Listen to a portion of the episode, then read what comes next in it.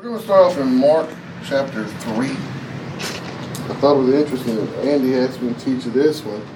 When I first went to Lipscomb, I took uh, preaching, uh, communicating the gospel with John York, and this was actually the text he gave me for my first sermon. I don't know how well I did at that sermon, but I passed the class.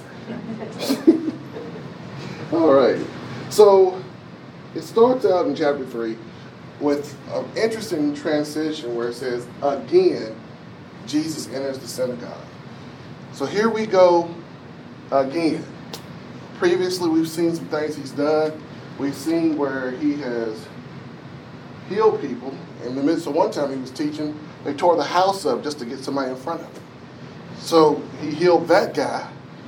Um, he's caused a big stir in this city, in around Capernaum, Nazareth region, Galilee, and it looks like we're still in that region.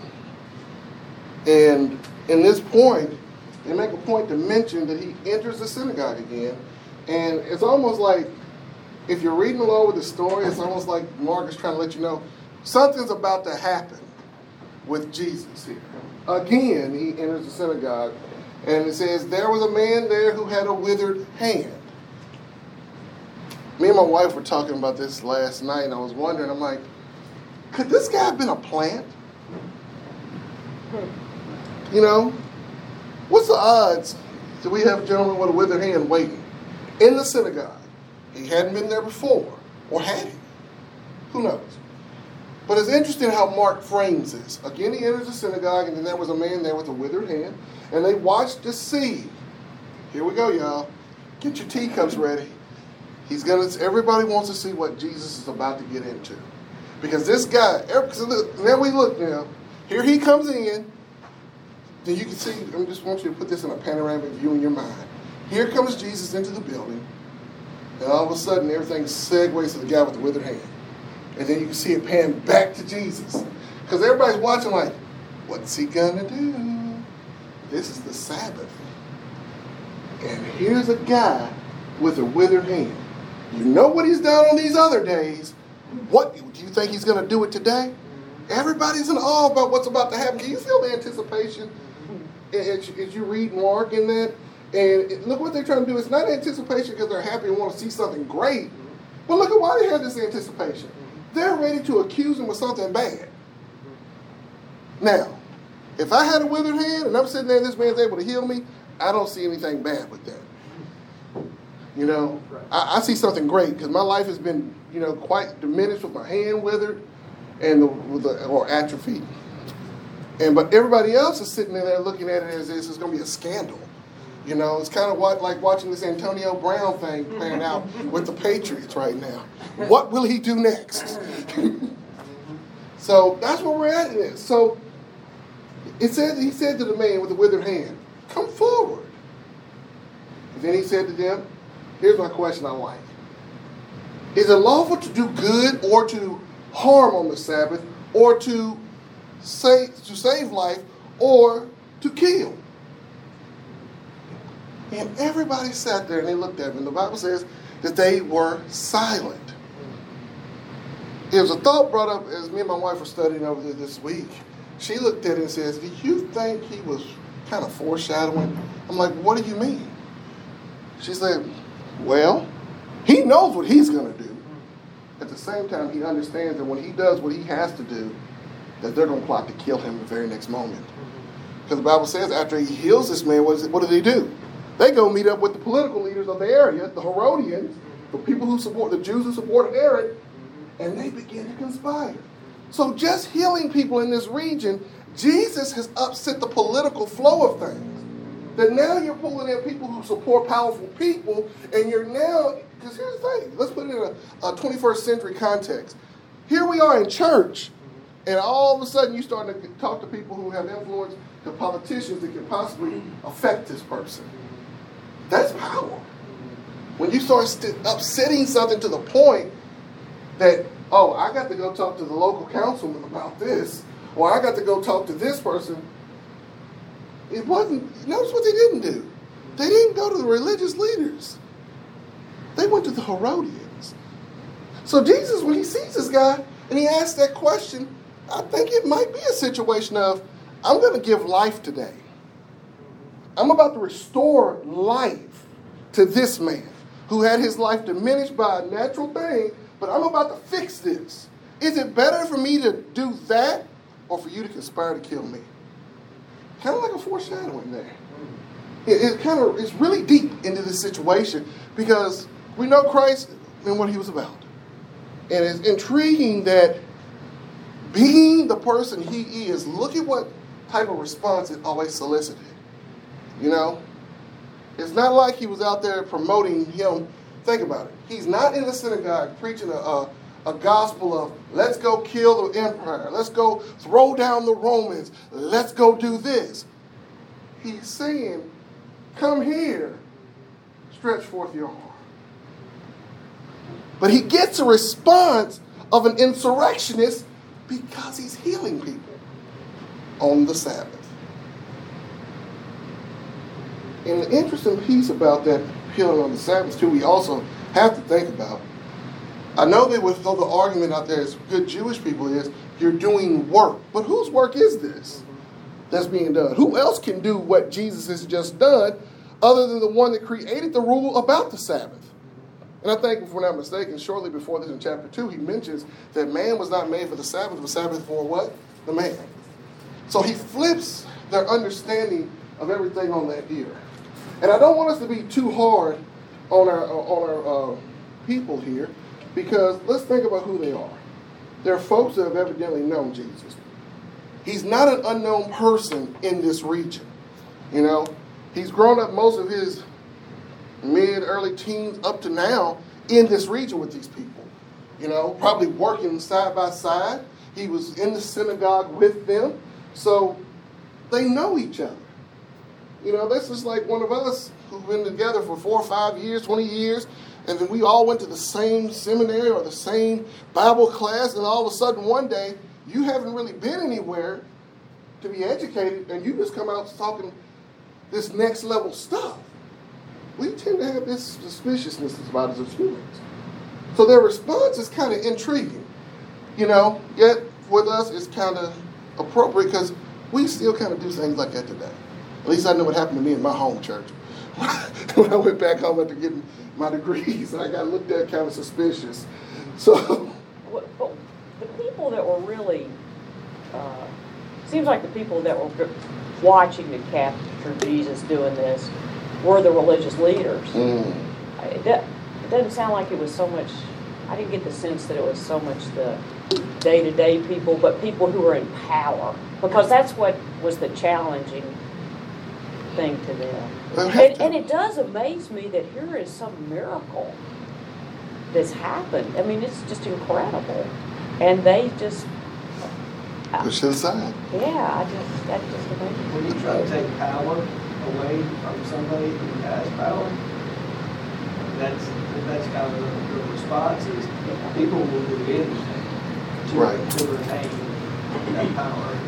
And that's a good point y'all make because think about it too. When you start that, that, that, that, shift in the dynamic of power, I don't care how good anything is, to the people who have power, it's awful.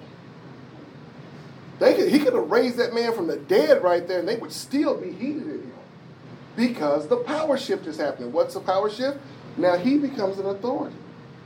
He becomes something that you were. Because what was it? The scribes and the Herodians conspired?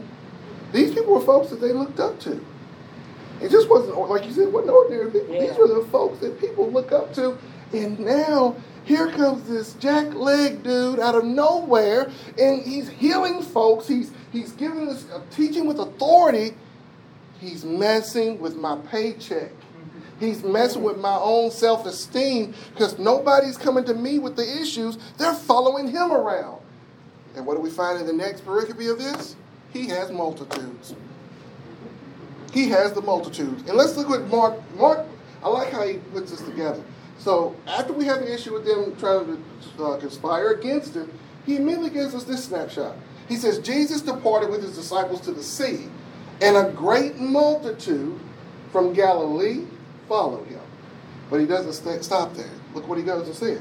Hearing all that he was doing, they came to him in great numbers, from Judea, from Ju- uh, Jerusalem, Idumea, beyond the Jordan, and a region around Tyre and Sidon.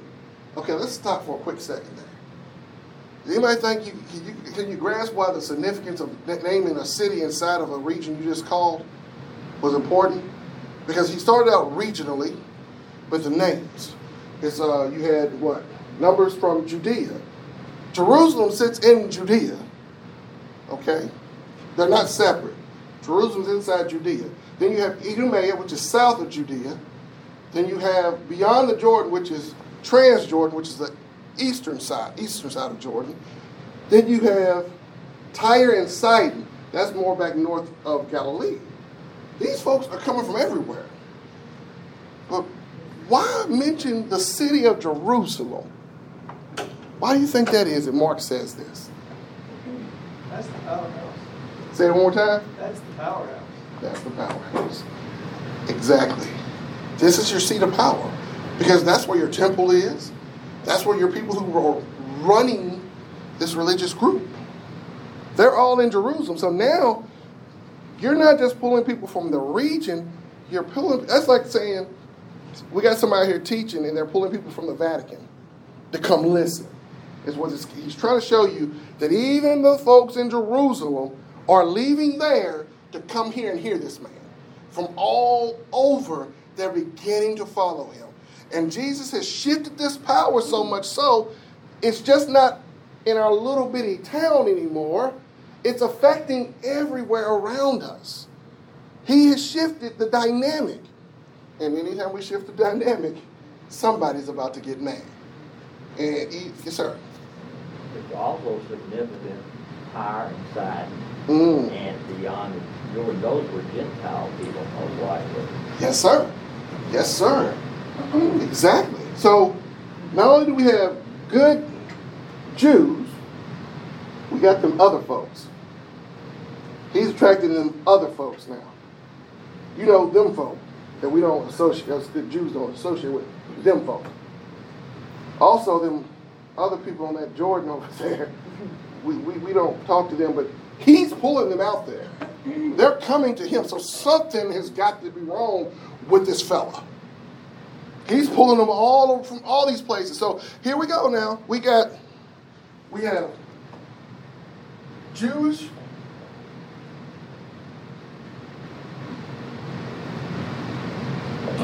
Got Jewish people for sure, right? Now, most definitely, we have Gentiles.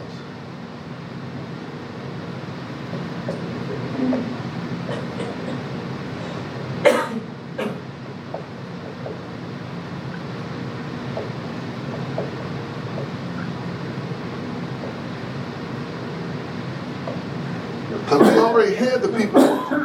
The Capernaum area was pretty eclectic because it, it could be somewhat Gentile, but for sure we're outside the synagogues now if he's pulling these folks. Because here, when we were just dealing with Jews, we dealt with people in the synagogue mainly, because that's where we started this out at. Again, he enters the synagogue. So definitely we got people from Judea, and we have Jerusalem.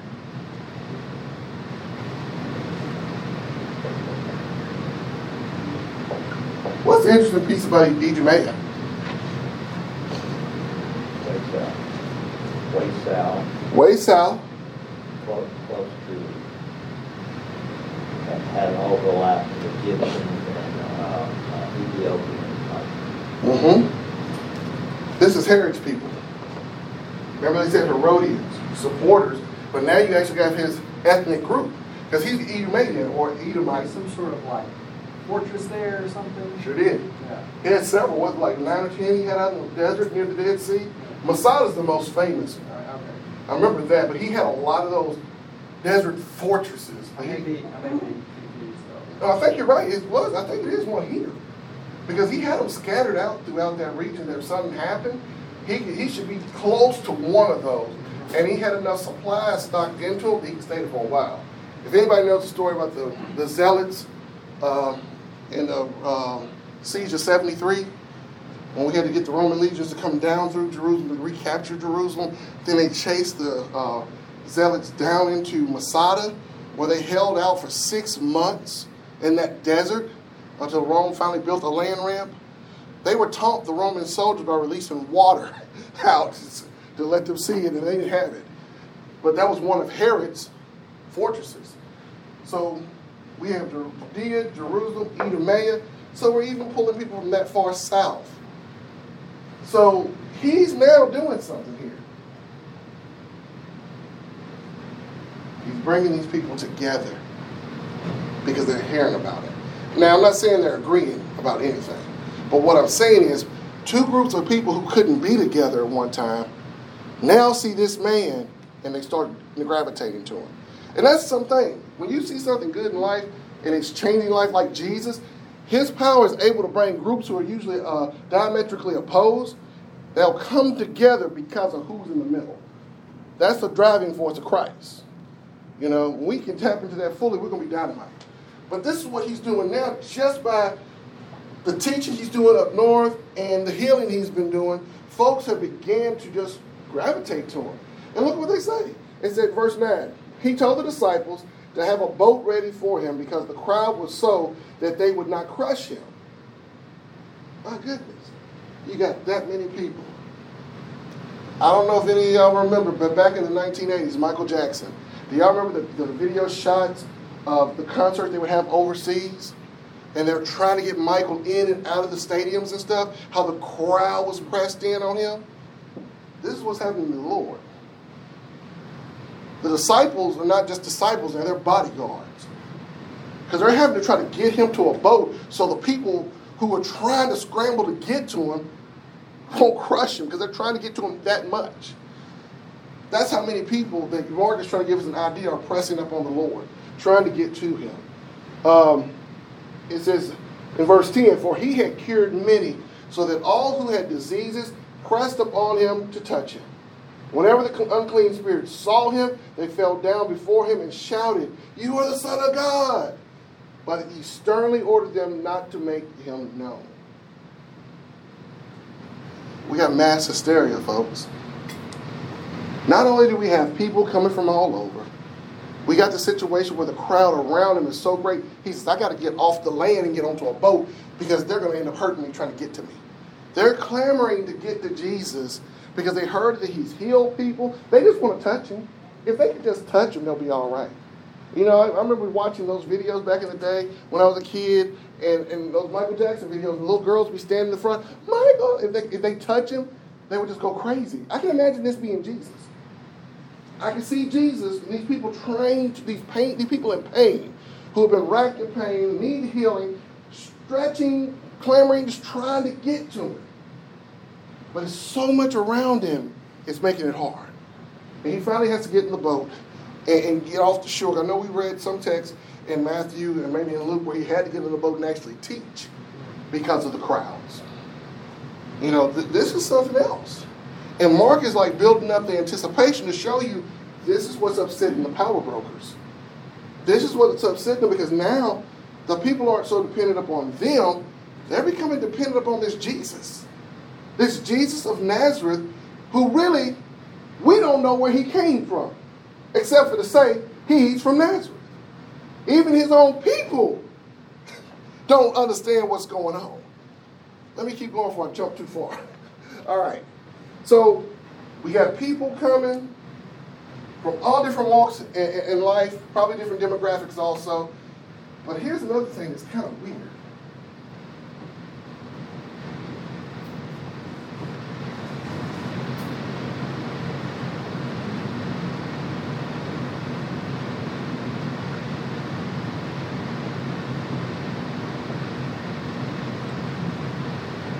Unclean spirits are confessing him. They're acknowledging who he is, which he doesn't want an acknowledgement from a demon or unclean spirit, so he's silencing them. But the thing is happening in the midst of these crowds. That unclean spirits coming in contact with him are forced, are forced by his mere presence to confess who he is. I always wondered if, I always thought unclean spirits were their way of describing illness or disease or that kind of thing. But at the same time, it sounds like it's actually vocal. And I wonder, was he the only one that could hear that? Or did the, did other people hear it? I too am curious about that. Um, I wouldn't be surprised if it was uh, what we call illnesses today. I, I wouldn't be surprised at all. I mean, certain mental illnesses can manifest physically in different situations. Um, so that wouldn't be uncommon. And to even think that something of an outside force, such as an unclean spirit, could cause this, that wouldn't be surprising to me. I think in our day and time, we have used science to explain away some things, but I have always wondered if this is something they just said to him, or is it something that he heard inside of them? Because, you know, earlier he said that he heard the hardness of their hearts. They didn't say this stuff out loud, but he heard it. Uh, and I think it was in chapter 2. so I'm wondering, I've always wondered that too, but I don't know. I, I'm not going to conjecture on that. I'm not even sure. But it is an intriguing thought. And, and thank you for bringing that up. Well, it's always made me uneasy. I don't like all that, all that going on. I know, right? I, I, I'm with you on that. I, I'm, to, I'm in total agreement with that because this. I mean, when I read that the first time, I remember being a kid and I read this. I'm like, the unclean spirits are telling folks who this man is, you know, and he's even telling them, "Oh, shh, be quiet, you can't talk, shut up," and they're listening. This is outstanding that in the midst of all this stuff that's going on, he's even silencing the lips of his uh, opposition, who's actually confessing who he really is, but he realizes that that testimony could be worse than anything else, you know, because somebody does later call him the Beelzebub later on in this text, you know. Let's keep moving into what he does next. So we get this picture, pulling all these people together, people clamoring to get to Jesus, unclean spirits talking about who he is. And what does he do next? it says he went up to the mountain and called to him those who he wanted. And they came to him, and he appointed the twelve, who he named apostles, to be with him and to be sent out to proclaim the message and to have authority to cast out demons. So he appointed the twelve, Simon, to whom he gave the name Peter, James, son of Zebedee, Zeb, Zeb, oh Zebedee, and John, the brother of James, whose name he, who the name he gave uh, Boanerges. That is the sons of thunder.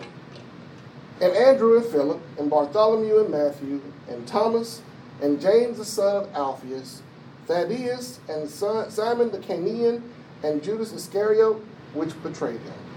So there now we name Jesus' group, the group he chose.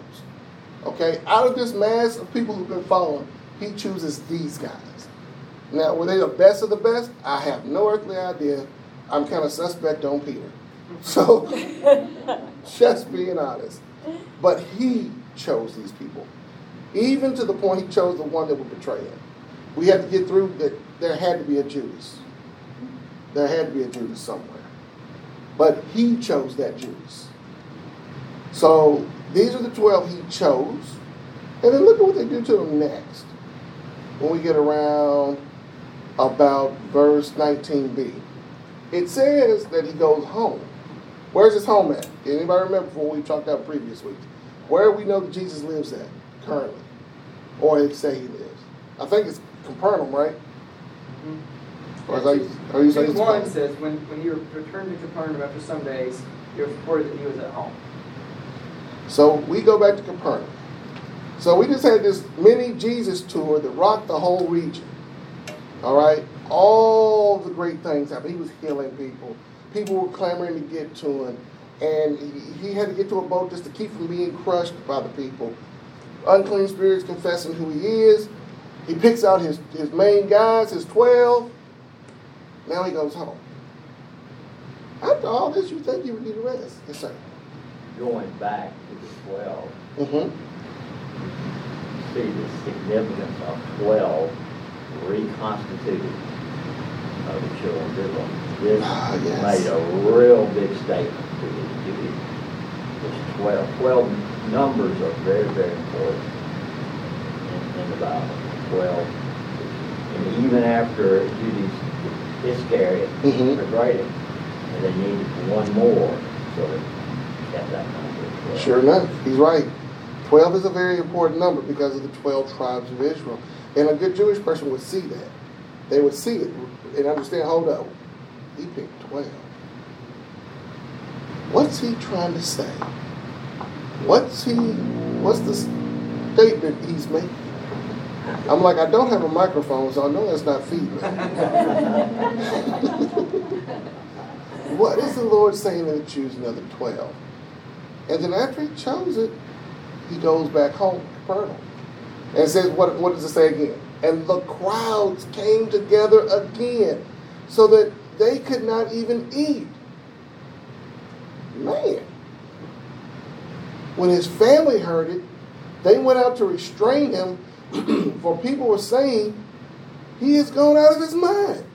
And the scribes who came down from Jerusalem, uh oh. These aren't your usual Galilee scribes. These are the scribes from Jerusalem. We in trouble now.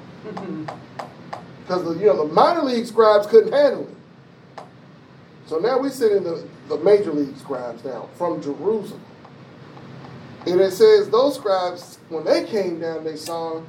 He said, Oh, got an answer for this situation. He has Beelzebub, and by the ruler of the demons, he cast out demons. So what do we do now? We're going to run a smear campaign. We got to run a smear campaign to defame this guy because he's drawing too many people. Now, here's the thing, folks. I want y'all to also put this in the context that this is not the first man that has drawn people to him in this fashion. All right? Now, can't say these other guys did healing and stuff like that, but prior to Jesus, there were other people that had come before him that had drawn people in and ended up leading them to their deaths prior to him coming. So the messianic, the, the, the Mashiach for the people, if this ain't real, we don't need another ride. If he's causing, look what he's doing, he's stirring up these people. These people are coming to him, and if we're not careful, Rome might think this is a ride about to happen. And what's the most important thing during this period? Pax Romana. We got to keep the peace of Rome. And if Jesus is threatening this peace, we got issues. And so right now, there's a buzz going around. We hadn't really heard it said by the people yet, but you can understand these thoughts are beginning to form. He's healing people, casting out demons. Folks are coming from everywhere.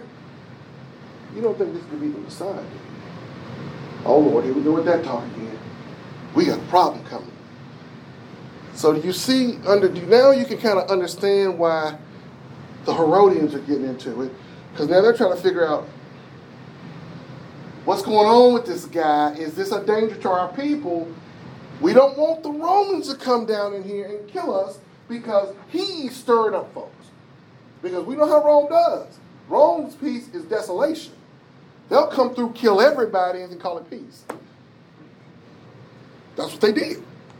So they don't want this. They understand that if this gets too big, this could be a, a, a problem. Especially knowing these other cats who've done stuff like this before. They're aware of these people. You know how we are. We hear about things like that and we get kind of, uh, hold on, I don't know about this right now. Oh, he did what? He healed somebody. Was that person really sick? Or is this another Benny Hinn thing? So that's, uh, uh, I hate to say it's a healthy bit of skepticism there, and at the same time, self defense. Because if you're thinking about things that happened before, these people led folks out in the desert and they got murdered and killed, that would be something in the back of my mind thinking about, okay, I know he's doing all this stuff, but is this real or is it like these other guys were? I would be afraid of that. You see what I'm saying? So they have to be careful. They have to be hesitant. They can't just jump full well into this because they've seen people do some, some interesting things before. And you know how humans can be. You know? If we find something we believe to be good, we'll follow into it like a flock. Jim Jones, Branch Davidians, those people really wholeheartedly believed in what these people were teaching. So they fell in. I can't think of the other color it was that had to put on those white smocks and Adidas because they gonna kill themselves in a certain amount of time and jump on the tail of this comet that was coming through our solar system at the time. Was that the moon? Hale-Bopp? Which one? I don't know. It was either the Moonies or somebody. It was something like that. But they believed that this celestial star, it was a new Earth or something. They were going. to They ended their life here in this body. They would get into that comet and fly out. That's what they thought. This is the type of hysteria we're trying to avoid. Okay, that's what these religious leaders are looking at. It's just not. It's a power shift, yes, but at the same time, they're thinking about the people because they understand a lot of innocent people can be hurt if this dude's a, if he's not the real deal. You see that?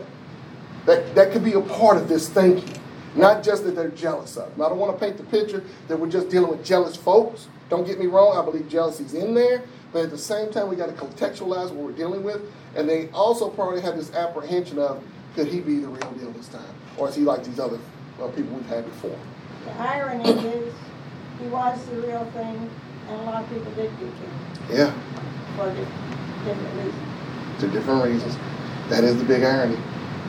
Do you think, like, in part of the text, it says that, like, even his friends kind of suspected he was getting carried away with himself? Like, even the people closest to him, I think, still were like, Even his brother, I mean, like I said, his brothers and, and mother and everybody were trying to come get him. You know, um, where was it at? And if we go on near to the end, it talks about, uh, it says, Your mother and your brothers and sisters are outside asking for you. It got so crazy that they who were raised with him, you can't tell me they didn't see what he had been doing at home. The things that had happened. Even Mary, what happened when they saw when he was 12. These brothers and sisters, you can't tell me they didn't see it. So why do they think he's crazy now? Even Mark said they thought he was out of his mind. So that's kind of intriguing. That's always perplexed me. Truly. Could it have been because they're like, oh, he's like, you know, the other people are like, oh, he's crazy because he's claiming all these things, or you're crazy for drawing this kind of attention to yourself because you know what's going to happen. Could be. They always, The irony of the whole situation, all their worst fears came true. It did. It did.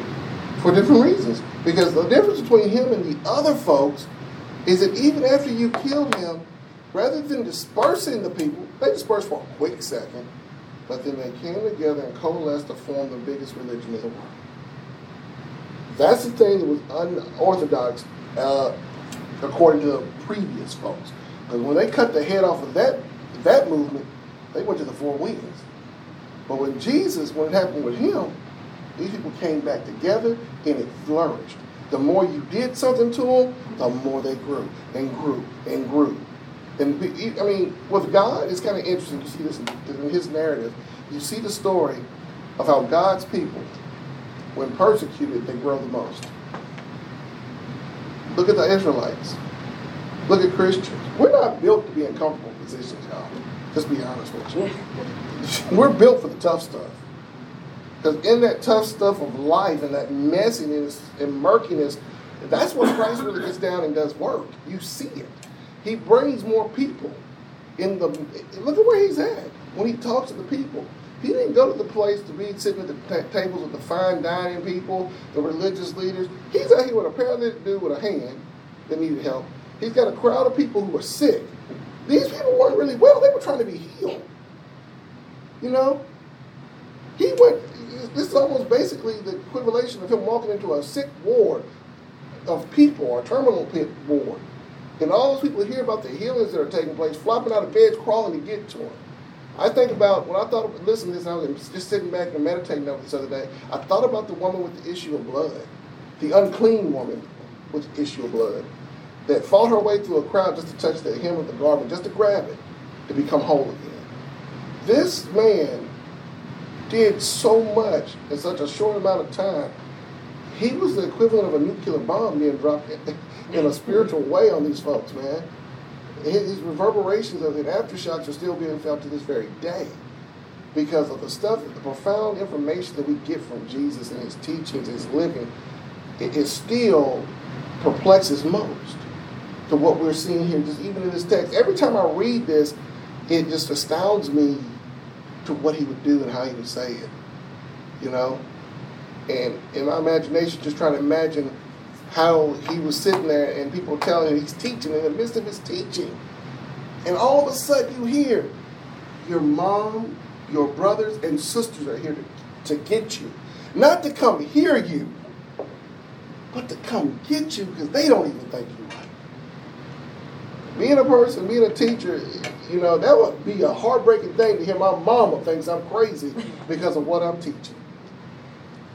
You know, that's a heartbreaking thing to have your own very brothers and sisters think you've lost your mind. Because these are the people who know you the best. However, he pressed on through this. And what did he say? Who are my, who are my mother and my brother? And looking at who sat around him, he says, Oh, here my mother and my brothers. Whoever does the will of God is my brother, my and my sister and my mother. I'm like, wow, that's a profound statement in that moment. So, as we begin to close out here, because we're at 1046, I'm sorry it took you so long. But this is deep, y'all. I like digging into this stuff. We could be here all night with me. Um, but here with Jesus, I think one big thing to take away from this is, is that the light of Christ within the person that we walk, as we walk, it will have a catastrophic effect on the economic on the economic policies of darkness. So much so that those spirits will begin to try to sabotage what you do, even to the point they utilize your own blood to do it. Even in that moment, we must realize what our goal is, what our job is, and what our mission, missional thrust is. And we must push, even through the opposition of our own family, if we know we have Christ in our purview and in our foreview. Thank you. Thank you. Thank you. Oh, do we have any questions? Y'all have a great day. See you later. Thanks a lot. Thank you.